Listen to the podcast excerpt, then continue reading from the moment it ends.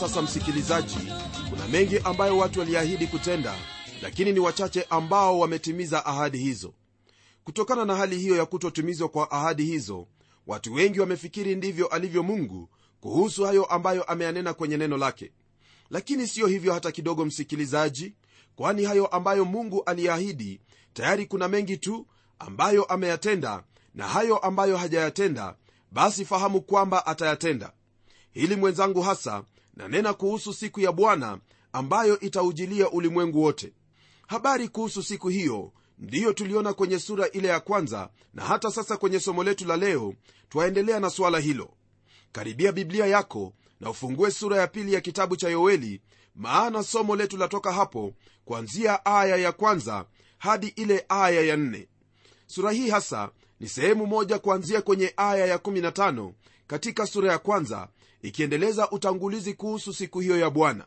Kwenye biblia kumbuka kwamba mungu alimwahidi daudi ufalme jambo ambalo lilikuwa kipengele ambacho kila nabii alinena kuhusu hasa wale waliokuja baada ya huyu mfalme daudi. Ujumbe mkuu unaozingatiwa ni kwamba kuna ufalme wa milinia au wa miaka elfu ambao utakuwepo hapa ulimwenguni. Unaposoma vitabu vya manabii lile ambalo waliona ni kwamba kila nabii ananena kuhusu huo ufalme kwa matarajio makubwa mno. Na sasa yoeli kama nabii wa kwanza kuandika hayo ambayo mungu alinena naye anaeleza kinaga ubaga kuhusu siku hiyo ambayo ni siku ya bwana. Lakini kabla ya ufalme huo kuimarika kuna hili ambalo bwana alisema kwamba litatendeka. Yaani hiyo ni dhiki kuu ambayo itakuwepo juu ya wote wenye mwili wakaao juu ya nchi. Sura hii ya pili itatubainishia mambo haya kama vile tunavyosoma kwenye aya ya kwanza katika kitabu hiki cha yoeli sura ya pili. Nalo neno lake bwana lasema hivi pigeni tarumbeta katika sayuni pigeni na kelele katika mlima wangu mtakatifu wenyeji wote wa nchi na watetemeke kwa maana siku ya bwana inakuja kwa sababu inakaribia. Niruhusu msikilizaji wangu nikukumbushe kwamba yoeli kama mwanzilishi wa unabii wote ulioandikwa aliangalia kwa macho ya kiroho na kuiona siku hiyo ya bwana karne nyingi kabla ya siku hiyo kutimia maana hata leo hii bado siku hiyo haijatimia. Siku hiyo yaanza kwa giza ambayo hasa ina maana ya hukumu ya mungu juu ya wanadamu. Kisha baada ya hayo ndipo kristo atakuja hapa ulimwenguni na kuimarisha ufalme wake. Nabii malaki anamuita kuwa yeye ni jua la haki litakalowazukia hao wanaolicha jina lake mungu likiwa na uponyaji katika mbawa zake. Hiyo ni kwa mujibu wa hicho kitabu cha malaki sura ya tatu aya hiyo ya pili. Kulingana na jinsi ambavyo tumesoma neno lake bwana kwenye aya ya kwanza ya sura ya pili ya hiki kitabu cha yoeli neno hili lanena kuhusu tarumbeta kupigwa sayuni na pia katika mlima wake mungu mlima ulio mtakatifu. Majina hayo mawili hasa yana maana ya yerusalemu ambao ni mji wa mfalme mkuu yesu kristo mwana wa mungu aliye hai ili tuelewe lile ambalo neno la mungu lanena hapa ni vyema tufahamu maana ya kupiga zile tarumbeta au tupate historia kuhusu habari za kupiga tarumbeta. Jambo hili lahitaji kuyaangalia maandiko toka mwanzo hadi ufunuo ili tusitafsiri maandiko visivyo bali tupate hilo ambalo ni sawa kulingana na maandiko. Kwa habari za tarumbeta msikilizaji maelezo yake yapatikana kwenye kile kitabu cha hesabu wakati ambapo wana wa israeli walikuwa nyikani ni huko nyikani ndipo mungu alimwagiza musa kuteneza tarumbeta mbili za fedha. Maagizo haya yanapatikana kwenye sura ya kumi, aya ya kwanza na ya pili ambayo yasema hivi. Kisha bwana akanena na musa akamwambia jifanyie tarumbeta mbili za fedha utazifanya za kazi ya ufuzi nawe utazitumia kwa kuwaita mkutano wakutane na kwa kusafiri kwao yale makambi. Israeli walipokuwa katika jangwa mungu alitumia tarumbeta hizo kuwahamisha toka sehemu moja hadi nyingine. Mlio wa tarumbeta ya kwanza ilikuwa ya kuwaandaa ili wawe tayari kuondoka. Na mara lile nguzo la wingu lilipoinuka tarumbeta ya pili ilipigwa. Kisha musa na haruni walikwenda mbele ya makabila ya israeli kabila la yuda likitangulia nalo na sanduku ya agano la mungu wa israeli lilikuwa mbele pamoja nao. Kila kabila baadaye lilifuata yuda jinsi ambavyo mungu alikuwa amewapanga tarumbeta hiyo ilipigwa mara 14 tofauti ili taifa hilo lote lianze kuondoka. Kisha tunapotazama kwenye kitabu cha ufunuo twapata tena habari za tarumbeta. Naam kama vile wana wa israeli walivyoongozwa na mlio wa tarumbeta hizo ni jambo ambalo latufanya kulinganisha tarumbeta hizo na hizi ambazo twazisoma katika kitabu hiki cha hesabu.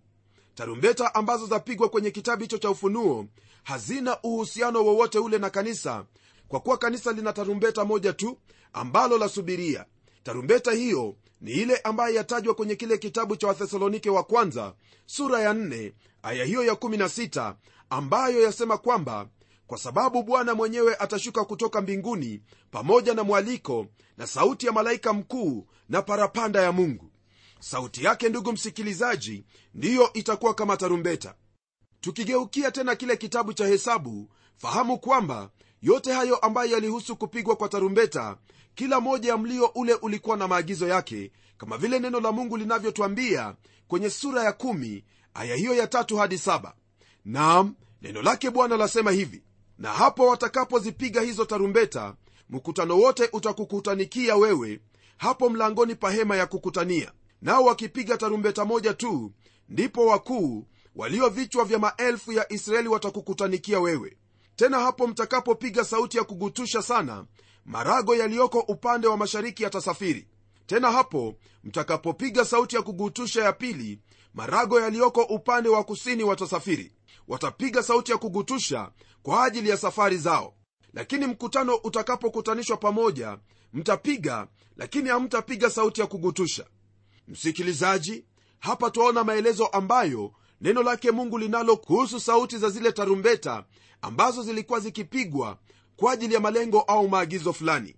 Kisha kwa habari za mara watakapofika kwenye nchi ya ahadi wanapowakabili adui anawanenea kwa kuambia maneno yafuatayo kwenye aya ya tisa katika kitabu hiki cha hesabu. Naye anasema hivi tena hapo mtakapokwenda kupiga vita katika nchi yenu kupigana na adui awaoneaye ninyi ndipo mtakapopiga sauti ya kugutusha kwa tarumbeta nanyi mtakumbukwa mbele za bwana mungu wenu nanyi mtaokolewa na adui zenu. Msikilizaji kwa hivyo tarumbeta hazikuwa zikipigwa tu bali kulikuwepo na maagizo au amri ambazo ziliambatana na hizo tarumbeta. Ila kwa habari zake yoeli twaona kwamba tarumbeta hii yafaa kupigwa katika mahali pale patakatifu au ule mlima mtakatifu. Je maana na sababu ya hii ni nini kwa nini wenyeji wote wa nchi kutetemeka? Fahamu kwamba baada ya mungu kulitwaa kanisa au kulinyakua atalirudia taifa hilo la israeli ambalo kwa wakati huo watakuwa wamechukiwa na kila taifa au kwa usawa kabisa ulimwengu wote utawaona kuwa ni chukizo miongoni mwao. Na hapa ndipo basi siku hiyo ya bwana yaanzia. Kama vile unabii ulivyo mwenzangu mara nyingi kuna hayo ambayo nabii waweza kunena ambayo yatatukia katika wakati wake na kuna hayo ambayo yatakuwepo muda mrefu baadaye. Hili ndilo twalipata kwenye sura hii ya pili ambapo nabii yoeli ananena habari za uvamizi wa nzige tisho la kuvamiwa na waashuri na katika maono hayo hayo kuiona siku hiyo ya bwana. Hali iliyokuwepo wakati ule ilikuwa ni habari ya nzige hizo ambazo zilikuwa zimeivamia nchi hiyo ila pia ilikuwa na maana ya taifa hilo la waashuri ambalo lilikuwa likijiandaa kuvamia taifa hilo la yuda kwenye aya ya 20 sura ya tatu ya kitabu hiki cha yoeli neno la mungu lasema kwamba lakini jeshi lililotoka kaskazini nitaliondolea mbali nanyi nami nitalifukuza mpaka nchi ya ukame na ukiwa. Msikilizaji hasa wale nzige waliokuwa ni mfano wa hilo ambalo lilikuwa litukie ndiyo ambayo neno lake bwana lasema hapa kwamba hilo jeshi la kaskazini ataliondolea mbali wale waliokuwa kaskazini mwa nchi hiyo ya israeli hawakuwa wengine bali walikuwa ni wale wa ashuri. Waweza kusoma kwenye kile kitabu cha ezekieli sura ya 38 na 39 ili umakinike kwa jambo hili. Ndugu yangu napenda kukukumbusha kwamba siku hiyo ya bwana siyo kama vile twaelewa siku yaani muda wa masaa 24 lakini ina maana ya kipindi cha muda fulani. Baada ya hayo sasa mungu kwa kinywa cha nabii yoeli ataeleza kuhusu siku hiyo na pia hayo ambayo ni masharti kwa hao manabii watakaonena kuhusu siku hiyo ya bwana. Manabii wote watanena kuhusu siku hii wakifuatilia mpango huo.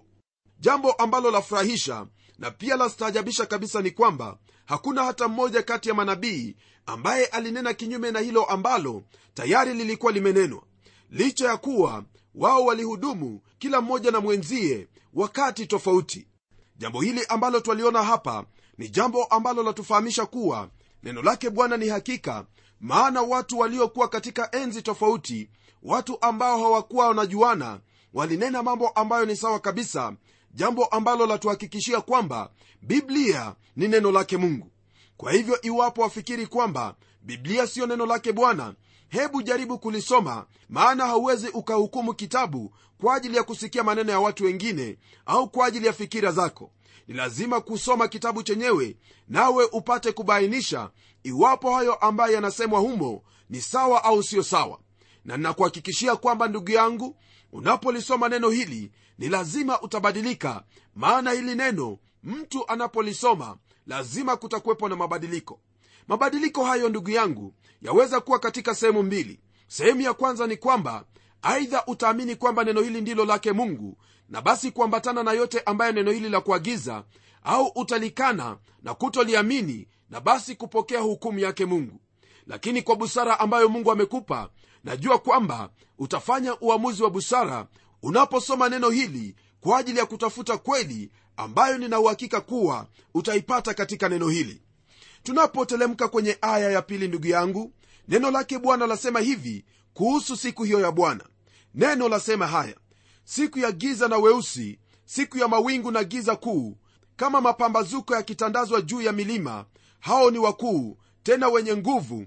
Mfano wao haukuwako kamwe wala hautakuwako baada ya hao hata katika miaka ya vizazi vingi. Hili ambalo twalisoma hapa ndugu msikilizaji hasa latukumbusha lile ambalo bwana wetu yesu kristo alinena kwenye kile kitabu cha mathayo sura ya 24 kwanzia aya ya 15 hadi ile aya ya 26 naye alisema hivi basi hapo mtakapoliona chukizo la uharibifu lile lililonenwa na nabii danieli limesimama katika patakatifu asomaye na afahamu. Ndipo walio katika uyahudi na wakimbie milimani naye aliye katika dari asishuke kuvichukua vitu vilivyomo nyumbani mwake wala aliye shambani asirudi nyuma kuichukua nguo yake ole wao wenye mimba na wanyonyeshao siku hizo. Ombeni ili kukimbia kwenu kusiwe wakati wa baridi wala siku ya sabato. Kwa kuwa wakati huo kutakuwapo dhiki kubwa ambayo haijaonekana namna yake tangu mwanzo wa ulimwengu hata sasa wala haitakuwapo kamwe. Na kama siku hizo zisingalifupizwa asingeokoka mtu yeyote lakini kwa ajili ya wateule zitafupizwa siku hizo. Wakati huo mtu akiwaambia tazama kristo yupo hapa au yuko kule msisadiki. Kwa maana watatokea makristo wa uongo na manabii wa uongo nao watatoa ishara kubwa na maajabu wapate kuwapoteza kama yamkini hata walio wateule. Tazama nimekwisha kuwaonya mbele. Basi wakiwaambia yuko jangwani msitoke. Yumo nyumbani msisadiki rafiki msikilizaji hasa lile ambalo ningependa kuzingatia ni aya hiyo ya 21 ambayo yasema kwamba kwa kuwa wakati huo kutakuwepo dhiki kubwa ambayo haijatokea namna yake tangu mwanzo wa ulimwengu hata sasa wala haitakuwapo kamwe. Maneno haya yanalingana kabisa na haya ambayo tumeyasoma katika kitabu cha yoeli. Maana kwenye kitabu hiki cha yoeli neno hili la mungu latuambia kwamba siku hiyo itakuwa ni siku ya giza itakuwa na weusi itakuwa siku ya mawingu na giza kuu. Nam itakuwa kama vile mapambazuko yametandazwa juu ya milima na hao wakuu watakuwa ni wenye nguvu.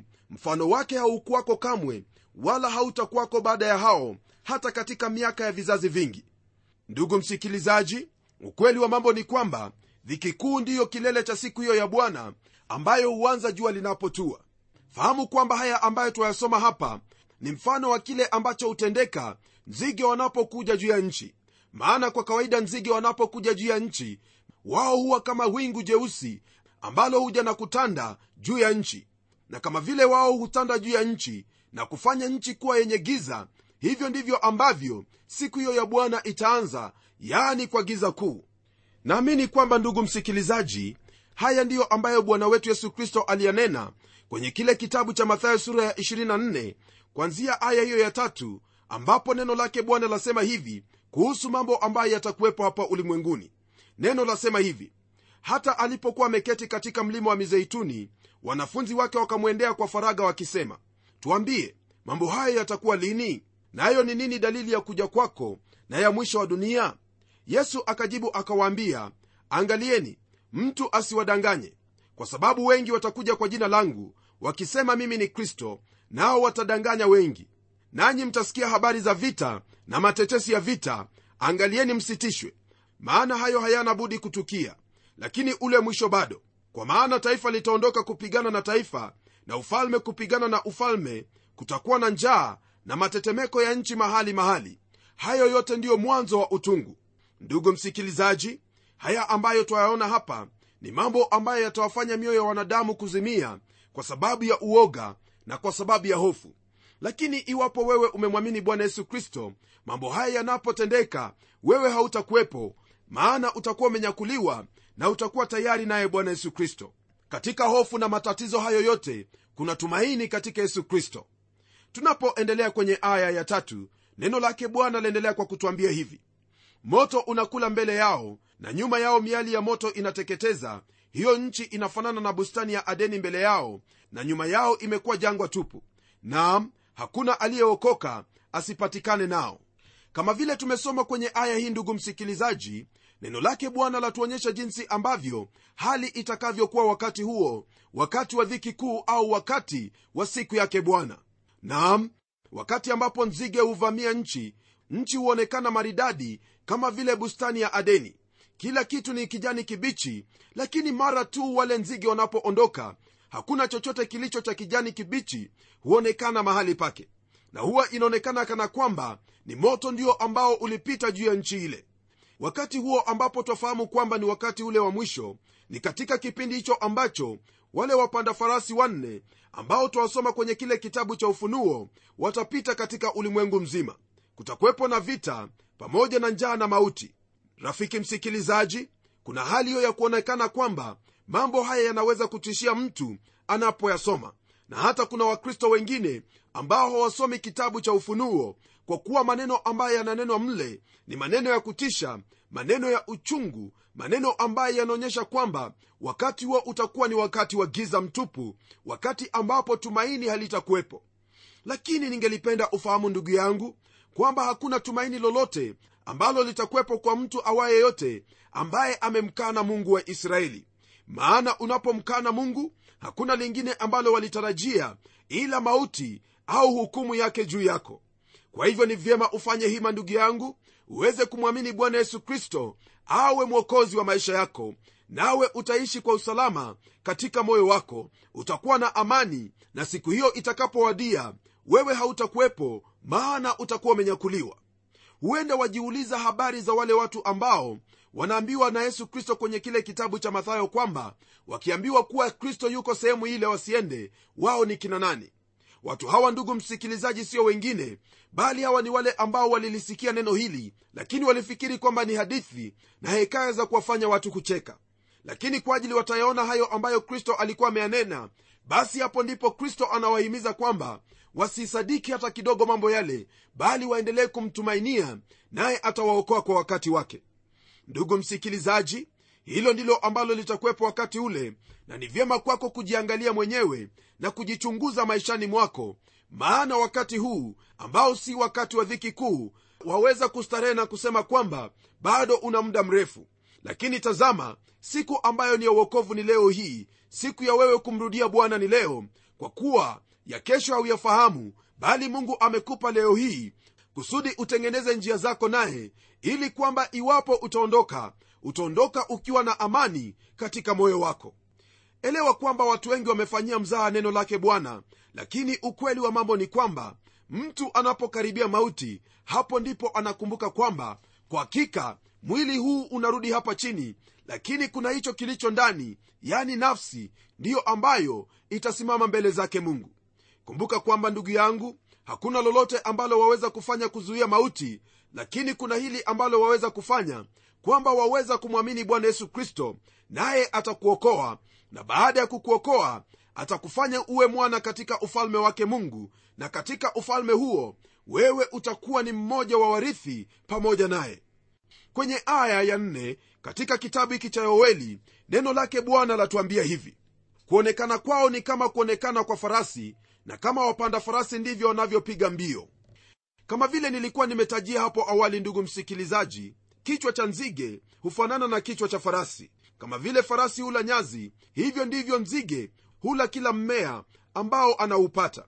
Yoeli hapa anaelezea jinsi ambavyo pigo hilo la nzige hao litakuwepo katika nchi na ndilo ambalo anatumia ili kuelezea kuhusu siku hiyo ya bwana siku ya giza siku ambayo ni ya dhiki kuu mpendwa msikilizaji haya ambayo twayaona hapa ni mambo ambayo twahitaji kuyazingatia sana maishani mwetu. Tufahamu kwamba mungu ambaye ametupenda upeo yeye anatuhitaji tuweze kuenenda katika njia zake. Maana hukumu hii ambayo yoeli ananena kuhusu hasa yatokana na kutokuamini au kutomtii mungu kwa hawa wana wa israeli. Na kwa hili basi swali ambalo hunijia mara nyingi ni kwamba itakuwaje kwamba sisi tutaokoka iwapo wale ambao walichaguliwa walihukumiwa kwa ajili ya kumwacha mungu siamini kwamba ndugu yangu sisi tuna udhuru wowote ule. Kwa ajili sisi tumepewa kile ambacho hasa ni juu zaidi ya kile ambacho wana wa israeli walipata katika jangwa. Tumepewa neema tumepewa huruma tumehurumiwa sisi ambao hatukuwa na mungu. Tumeletwa katika ufalme wake mungu kwa njia ya imani kwa kumwamini yesu kristo. Msikilizaji usitupilie mbali baraka ya uzima wako ambayo ii katika yesu kristo mwana wa mungu aliye hai. Mtazamie bwana yesu kristo maana hukumu huwajia wale ambao si waaminifu wale ambao hawamwamini mungu wale ambao wamekataa njia zake mungu na kufuata njia zao. Mara nyingi watu wamesema kwamba njia za kwenda rumi ni nyingi mno na pia wamejaribu kufuatisha msemo huo huo kwa kusema kuwa njia za kwenda mbinguni ni nyingi mno. Lakini kwa taarifa yako na kwa ufahamu wako ili umakinike hakuna njia nyingine yoyote ile ambayo itakuelekeza kwake mungu isipokuwa yesu kristo mwana wa mungu aliye hai.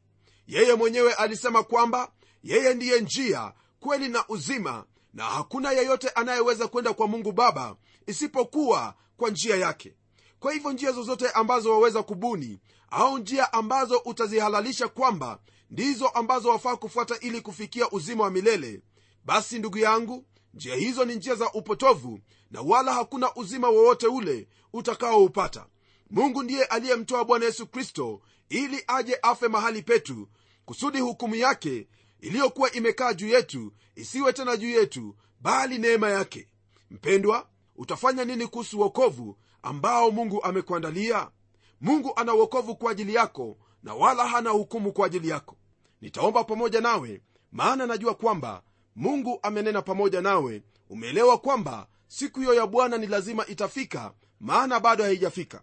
Na iwapo utaondoka mbele yangu au niondoke mbele yako sote baada ya kufa ni lazima tutasimama mbele zake mungu na kutoa hesabu. Ni ombi langu kwamba hesabu yako siyo wewe mwenyewe utakayoitoa bali kristo ataitoa hesabu hiyo na kusema kwamba huyu nilimfilia msalabani naye aliniamini kwa hivyo ana haki ya kuingia katika ufalme wangu hilo ndilo jambo ambalo natumai kwamba kristo atasema kukuhusu. Hebu natuombe. Baba mfalme katika jina la yesu kristo na kushukuru kwa ajili ya siku hii njema siku ambayo bwana umeendelea kutufunulia mambo makuu kuhusu siku yako siku ambayo itakuwa ni ngumu kwa wale wote ambao wanakaa juu ya nchi. Tazama bwana nimeshiriki na mtoto wako maneno yako kuhusu siku hiyo na lile ambalo lampasa kufanya kwa ajili ya siku hiyo. Niombi langu kwamba utamsaidia kuona ukuu wako katika yote ambayo umeanena kwenye neno lako na kwamba hayo ambayo yamo kwenye neno lako ndiyo ambayo unanuia kuyatimiza yote kila moja yazo. Tazama maisha yake pata kumsaidia mwongoze katika njia ya unyofu kusudi aweze kukupendeza maishani mwake kama vile kristo alivyokupendeza. Naomba haya katika jina la yesu kristo ambaye ni bwana na mwokozi wetu. Amen. Rafiki yangu tukutane tena kwenye kipindi kijacho kusudi tuendelee kuiangalia hayo ambayo yanahusu siku hiyo kuu siku ya bwana wetu ambaye ni mungu wetu na zaidi ya yote baba atupendaye. Ni mimi mchungaji wako jofre wanjala munialo na neno litaendelea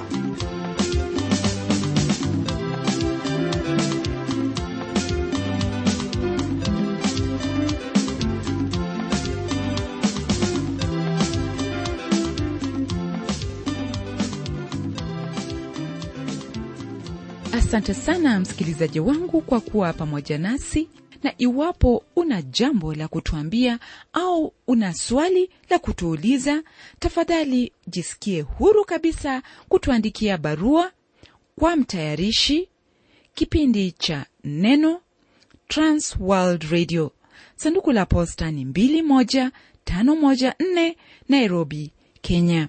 Au pia waweza kuniandikia email ambayo anwani yangu ni pomodo at twr co ke na kama kawaida na kusihi tutembelee kwenye websaiti yetu ambapo utapata mengi kuhusu hiki kipindi cha neno. Anwani ya websaiti yetu ni www.twrafrica.org africa org na hadi wakati mwingine ndimi mtayarishi wa kipindi hiki pamela umodo nikikuaga nikikutakia amani ya mwenyezi mungu. Neno litaendelea